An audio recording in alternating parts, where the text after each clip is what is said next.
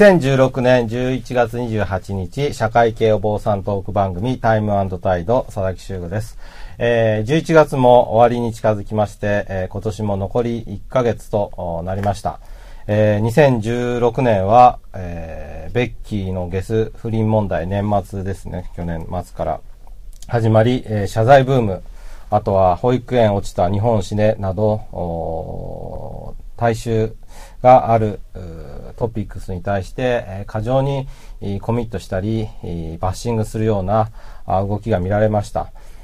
え海外に目を向けても難民問題を抱えたイギリスが EU 離脱を決め、えアメリカではメキシコとの国境に壁を作るなど主張していたトランプ氏が大統領になりました。えー不安に満ちているのか、え今、え世界中が不寛容になっているのか、えとても考えさせられる事件が続いております。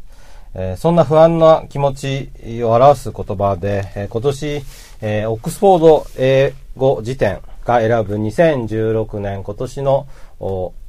英単語というものがあります。え今年の英単語は、ポストトゥルース、えポストは脱、えトゥルースは真実。え脱真実というのが今年の英単語として選ばれました。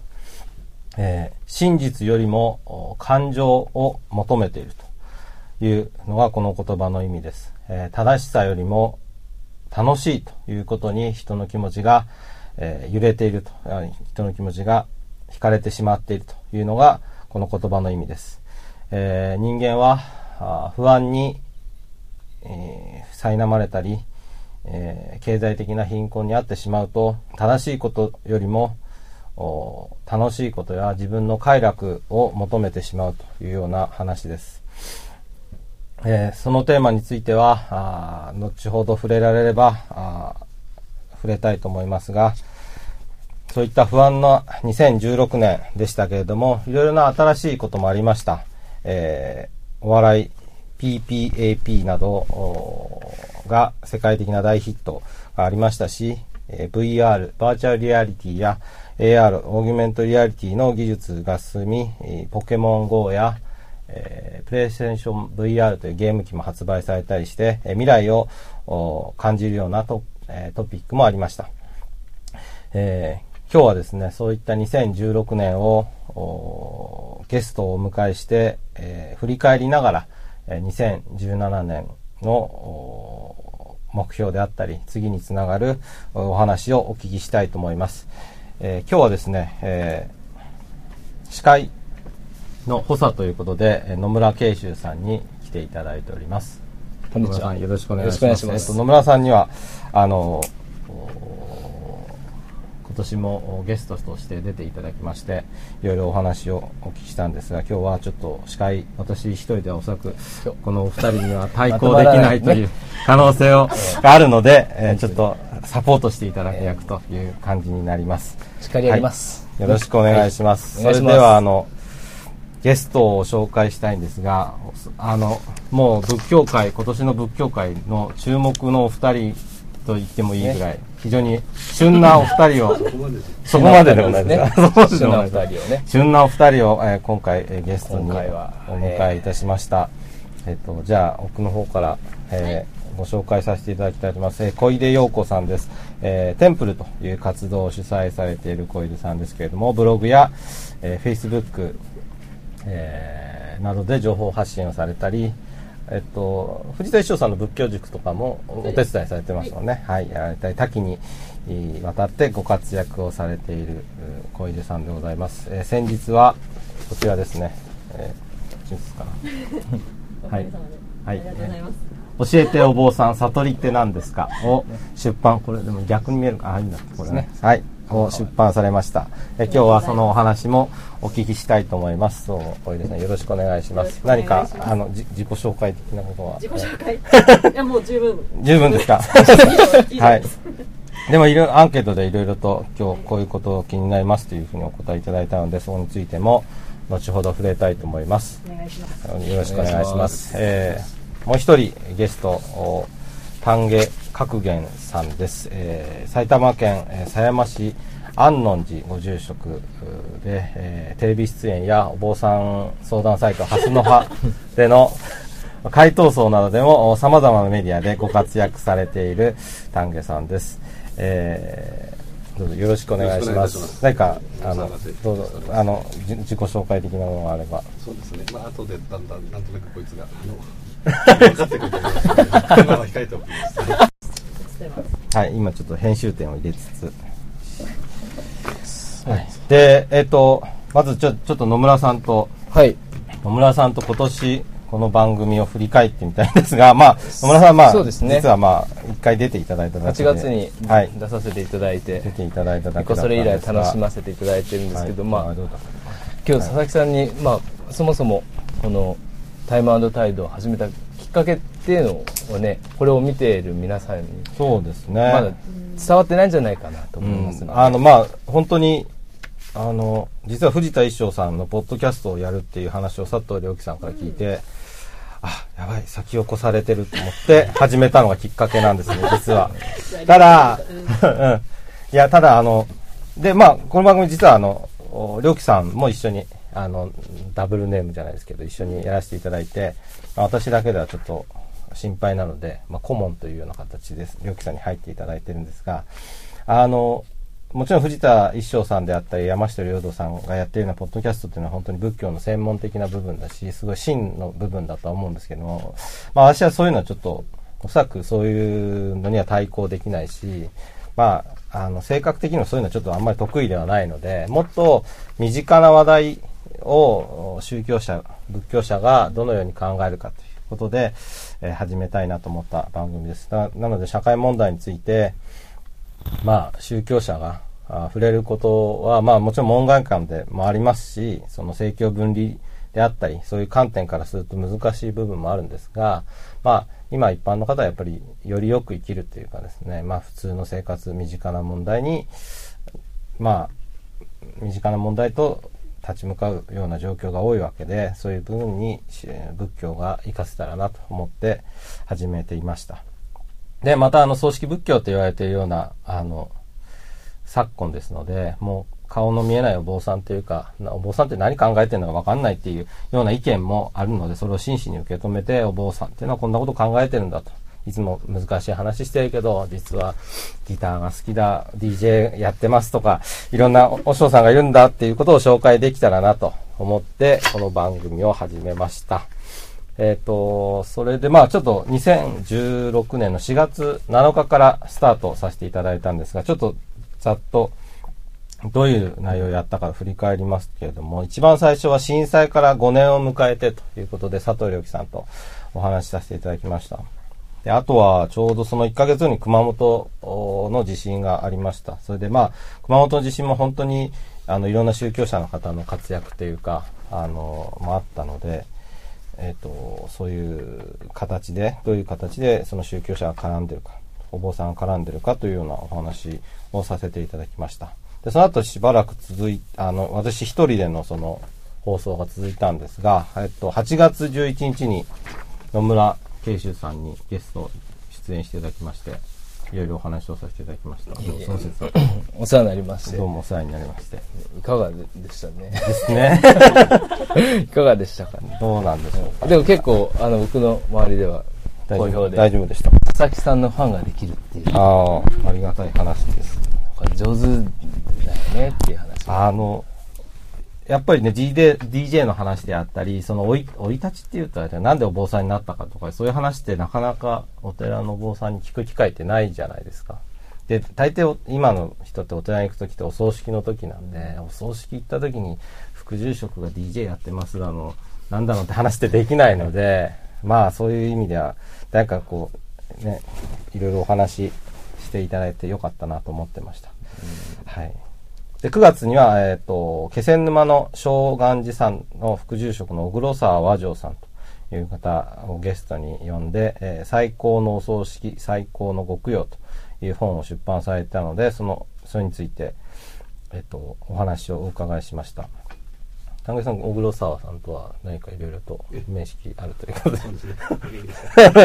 ということでした。まあ、それは、そうですね。池袋でね、ご飯食べましたよね。なんか、いろいろもう、定談があって。すごかったですよ。まあ、もし、まあ、話せる範囲が、もしあったらですね、ぜひ。後ほど。後ほどですね、もし触れることができたらですね。はい。で、あと、あと、えー、その後、10月はですね、吉波方言さん、神奈川県円通寺副住職の吉波方言さんをゲストにお迎えして、ハスの葉層を始めたきっかけということでお話を聞きました。で、ハスの葉に関しては、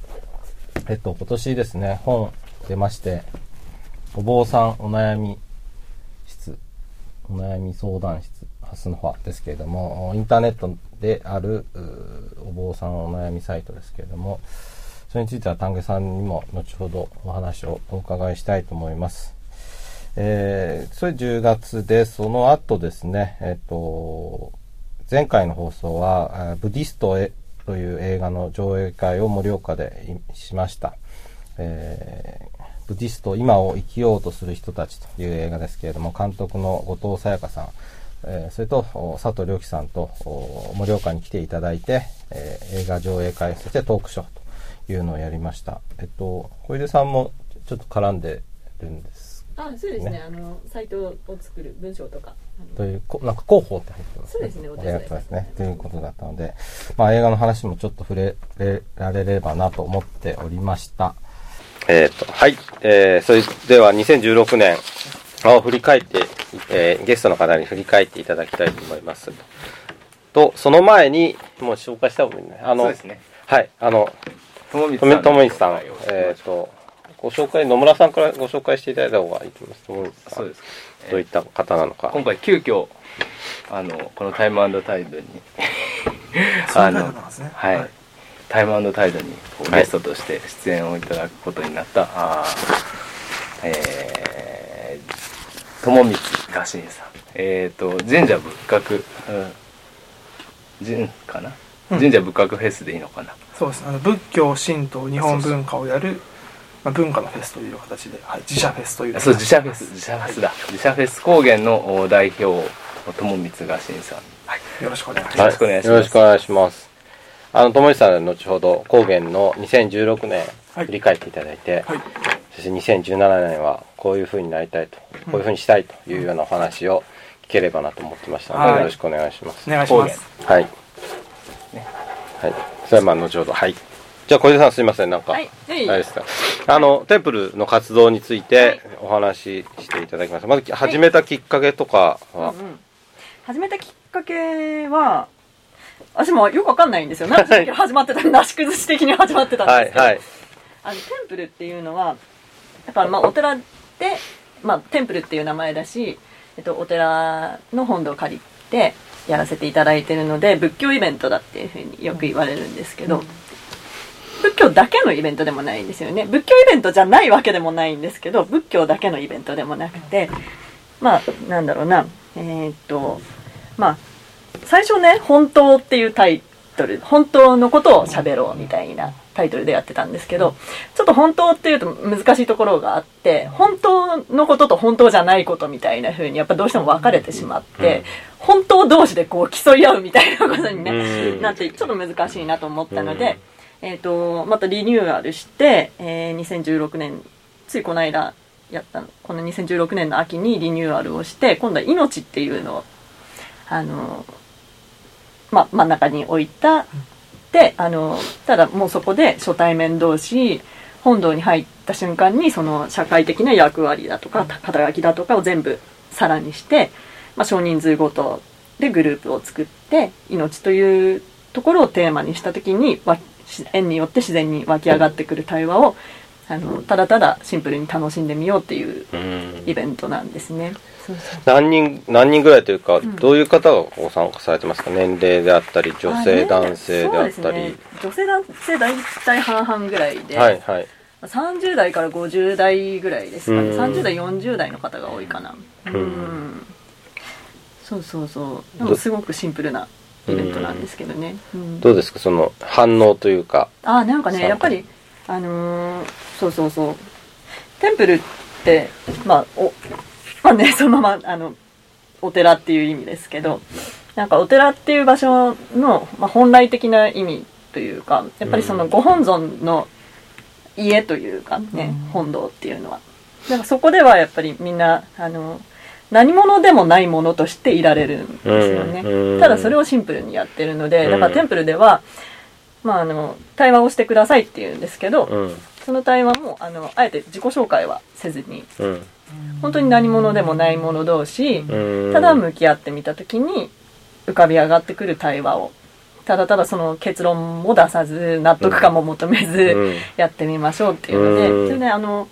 それはやっぱりあの本来的なお寺のや、まあ、役割というかお寺って本来そういう場所だし、本ご本仏様の前ではみんな平等ですよ、一切差がないですよっていう、それをあの単純に順化してやってるようなイベントでなんかそれをただ、うん、本当にシンプルなんですけどなんかみんなこうな何か元気になって帰っていくんですよね。その普段こう肩書きとか役割とかで、それにまあ疲れてるというか、何者でもない自分本来誰だって何者でもない自分なのになんかそれとあの自分っていうのを完全に同化してしまうとどんどんどんどん疲れていってしまう。でまあそういう単純にそういう本当に全部脱ぎ捨ててあのただそこにあるっていうのはうんなんかあの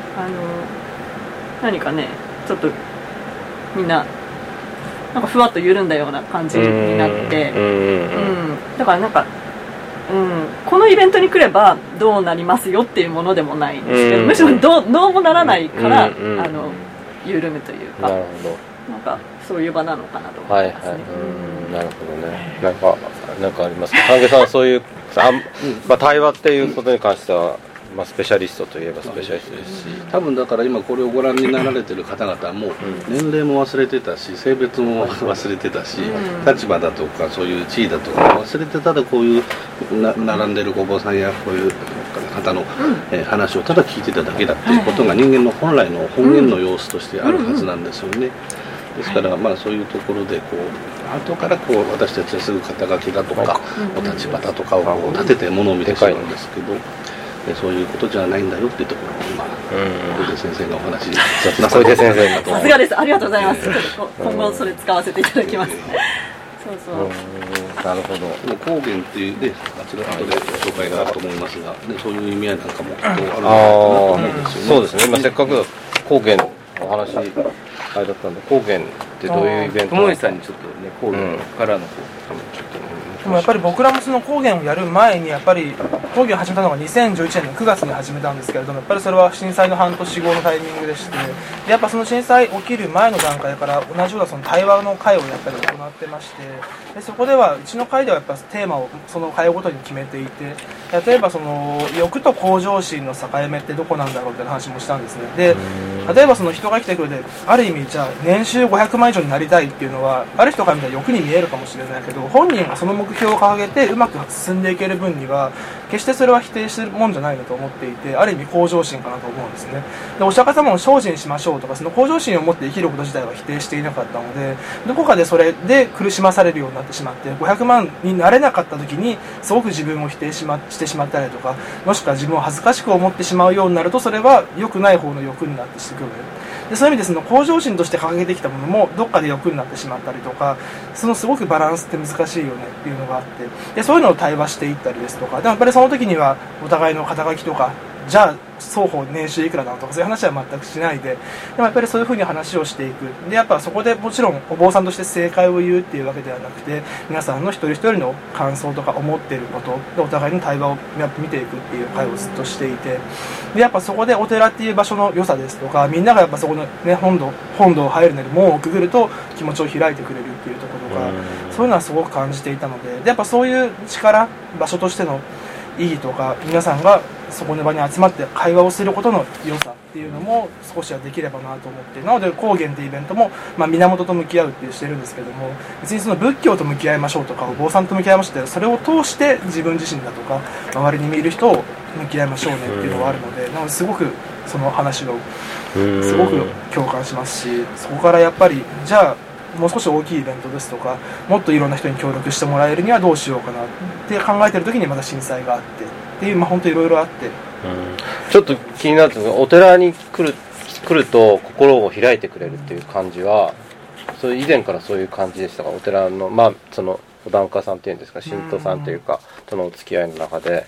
そういう印象はありますか？あのあとはそのお寺もそうですしお坊さんに対してで一瞬で心を開いてくれるんだなっていうのを僕もともとあの一般の家庭の生まれだったので本当江東区の東京の江東区の団地の生まれで一般の家庭だったんですけれどもたまたまそれでまあ高校の時からの彼女がお寺の娘さんでで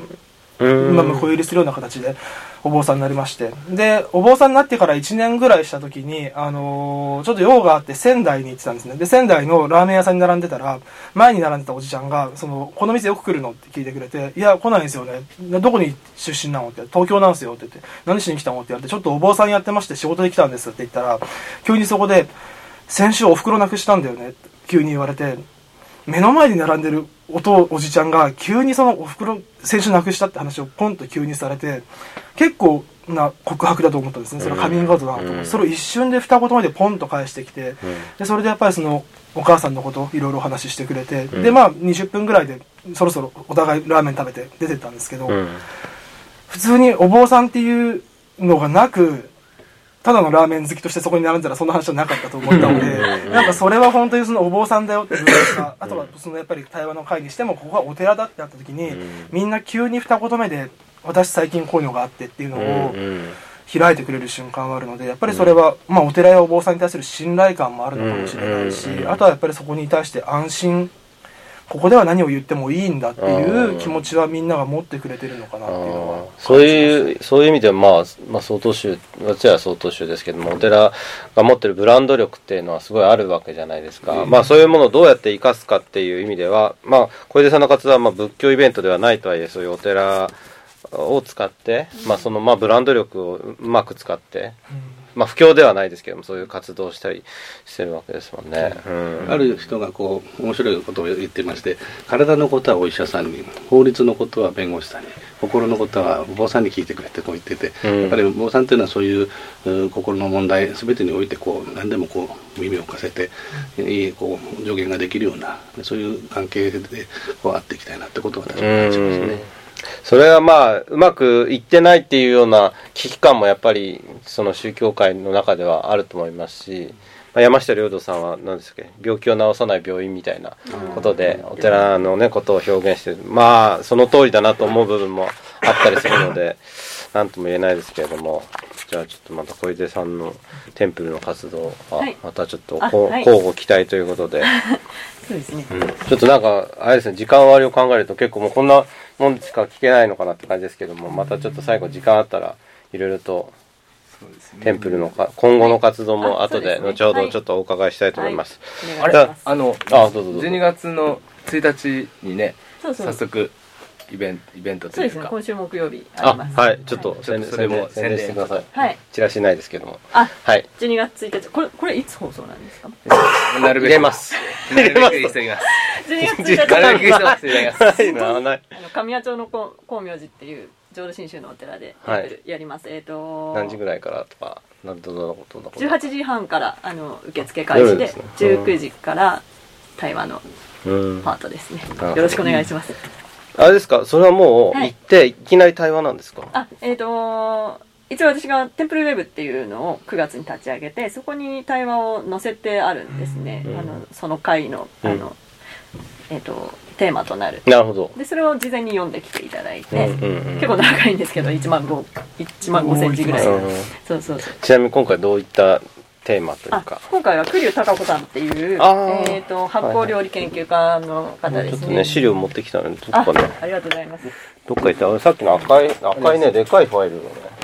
え違う違う。のこっちなんですか違うあの行きます。後で、うん、後でっていうかちょっとあれですね。栗さん。それこそ、あのー、面白い話だなと思ってあの発酵病気水銀のあの病気の話からいろいろと。ご自身が大病をされてそれをこ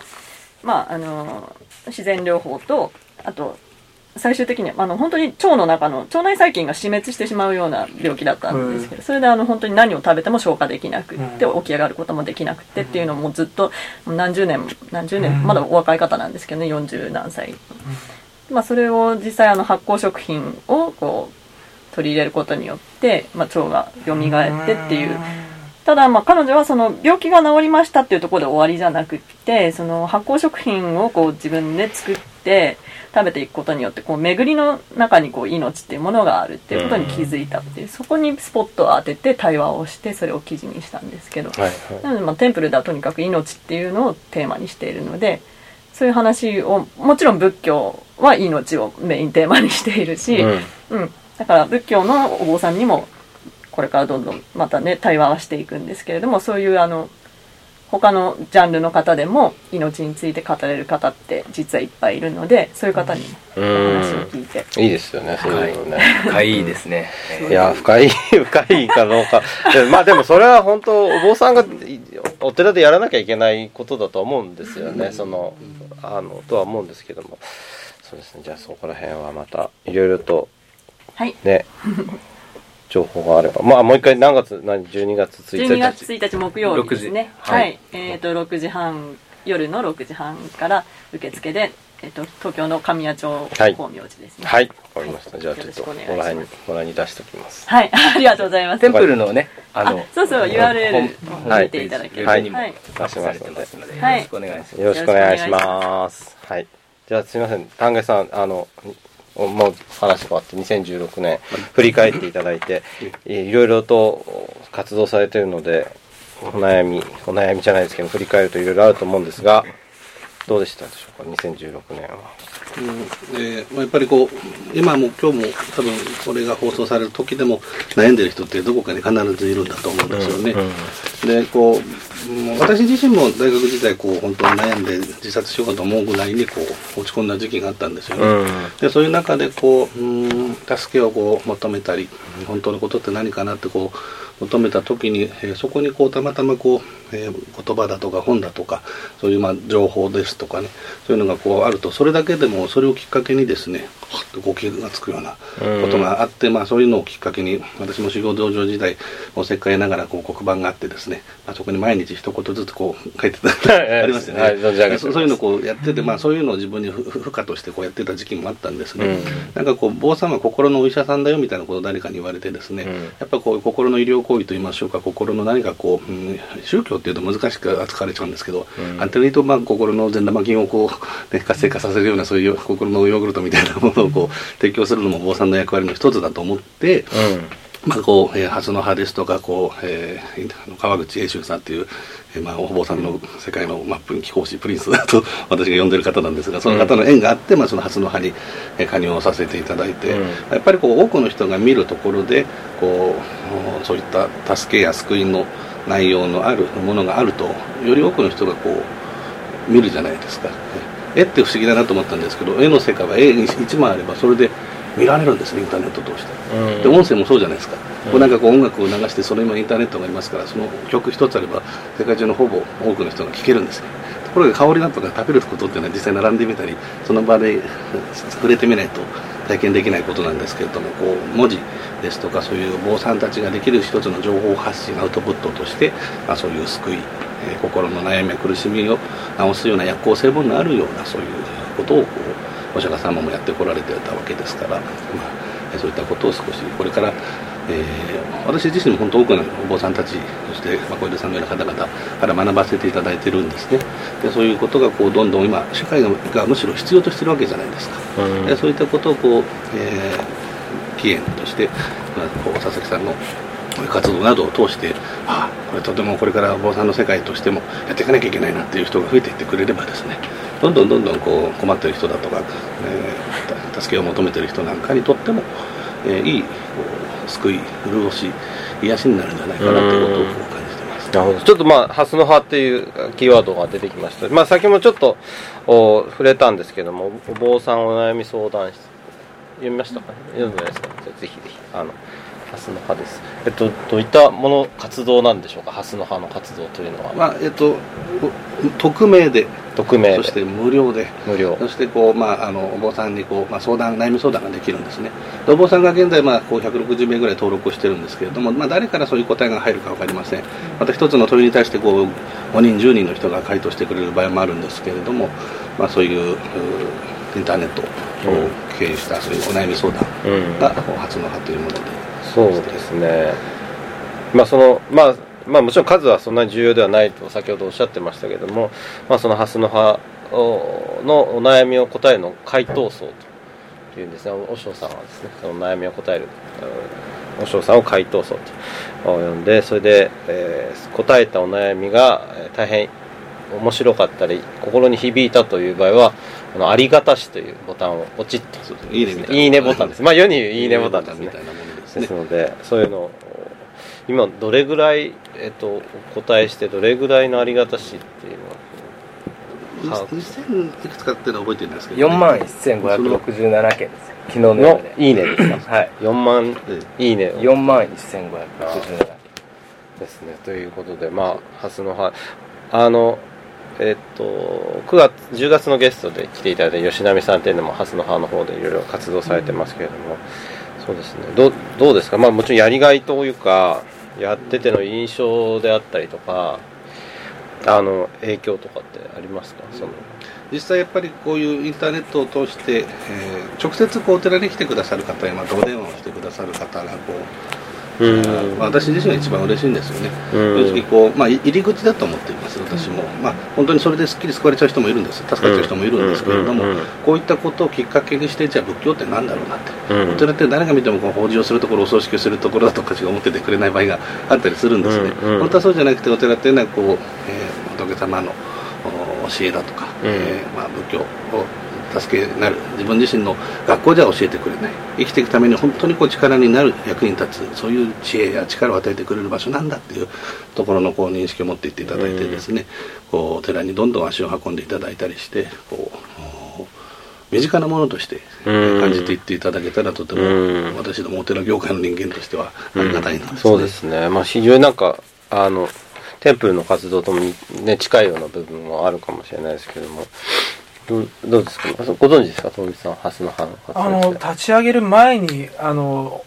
ハスの葉の一応そのなんでしょうね、まあ、システムを作っている方がいらっしゃるんですね、その方はお坊さんじゃなくて一般の方なんですけども、その方からまあ本当にそういうヤフー知恵袋的なお坊さん版って作れないものかと言われて、相談をいただいたりとかして、僕も最初の方は登録して、まあ、たった2、3問なんですけども、まあ少なくちょっと答えさせていただいていて、まあ、やっぱりそうやって、そうね、本当いろんな質問が来るので、オンエア的にいいのか分かんないですけど僕一番見ておおすごい質問だと思ったのが70代か80代の方が性欲が収まらなくて困ってますっていうのがあって。すごいなと思って。え、どうどういうふうに？それは僕全然答える気がなかったです。でもそれはこそ3つ4つ答えは出てて例えばそのお答えになってる方はいて、でもちろんそういうのから本当もう本当命に関わる話からいろいろなんですけどたくさんある中ででも、これは来てるなと。エネルギーになってると、ね、でもそれ匿名であるっていうの結構それ重要ですよねそういう意味では、面と向かって80歳のね自分の立場で 目の前でね3040のお坊さんに「いや性欲が収まんねえんだけど」って 奥さんの立場だとあんたやめておくれ いやあとやっぱりあのそれを言われて対応できるお嬢さんと対応できないお嬢さんってやっぱいらっしゃると思うんですね。お嬢さんって言ったら別にね何でも答えれるわけじゃないし、うん、ありますからね。だからそういう性的なそういうものがこう結構仏教のお坊さんにね、うん、お寺でなんかそういうことをあえてやったりっていうのがあるんですよね。どういうこと？なんかそのなんだろうな。あの茜蛍さんの、ああはいはいはい。そういう、いろいろそうですね。あの、ごえっとご存知でした？あ今度あどうぞどうぞ。いやいやそれ新州のあれですね。新州のやつでやって。今度はあの吉村翔陽さんと、うん、えっ、ー、と英月さんか。ああ渋谷でね。そうそうそうえっ、ー、と明治さんの企画の。明治とセロン時報っていう本当のことを話そうそうそう、うんうん、であの性と家族についてっていうイベントもありますね、うん、あ一応宣伝。あそう いやでも本当に、うん、あのそこ今までそのセックスのことであったり性の問題っていうのはすごいタブーだったんですけども仏教界もやっぱりそこはあの重要なものだしそこをやっぱ取り上げなきゃいけないっつってやってますよね。それでさっき言ったそのなんだっけ、えっと、新州、まあ、築地本願寺で私はイベント行きましたけども、あの、思春期の性を考えるというイベント、古川さんってお嬢さんやってますけども、それに AV 女優さんで実は茜蛍さんっていうのは今年お亡くなりになられて、で、今違う女優さんが出てるんですけども、それ紹介されたのがこの森林源人さんっていう、えっと、AV 男優さんで、あの、この方に書いたセックス幸福論ってご存知ですか？ご存知ないですか？存じ上げない。読んだことはなかったですね。あ、読んだ。はい。はい。この方なんですけど、まあちょっとタイトルだけ見るとちょっと過激で、どこがあれなんだって感じですけど、すごい、あの、身体性、身体性というか、をすごい重要視してて、あの、どうしても、法話だなんだって言葉なので、言葉でしか伝えられないんですけれども、言っても言葉ってのはもうそうだネアンデルタール人から始まれば30万年とかそういう単位でのコミュニケーションなんですよね。でそのセックスであったりもまあセックスじゃだけでも音楽であったりそのいいです。音楽であったりそのあのなんだろう。歌であったりはそのこと言語社会言語コミュニティができる前からあるコミュニティなのでコミュニケーションなのでそういう意味ではそのセックスについてすごいあの身体性を通してあのなんだろう考察してるというか考えてる本で大変面白い本だったなと。まあ参考になるなとで、まあ、うちの方はでもいつ使おうかいつ使おうかと思ってるんですけどなかなかネタとしてはちょっと盛岡の奥でセックス幸福論についてとかですねなかなか難しい。でもセックスがなければね僕たちはいないわけですからね、そこら辺でもそれもまあね 時代というか、今の最新医療をねあの使えばそういうものはいらなくなる、というのも一つの現実ですよね。ですね、えー、ただまああのね、そういうの悩みに応えるのも大切だし、うん、そういう活動を取り入れようっていう動きがあるのは大変面白いなと思ってました。ハスの葉、ハスの葉がちょっと脱線してみますか。あと、田中さん、あの、今年あったトピックとし、トピックス、トピックとして、ちょっと、これは大丈夫ですか？触れても。構いませんが。えっと、な、なん、なん、何事件という、スマナサーラ事件ということでいいですか？そうですかね。タイトルつけるとしたら。はい。冗談じゃスマナサーラっていう。はい。はい。どう、どういった、どういった、いや、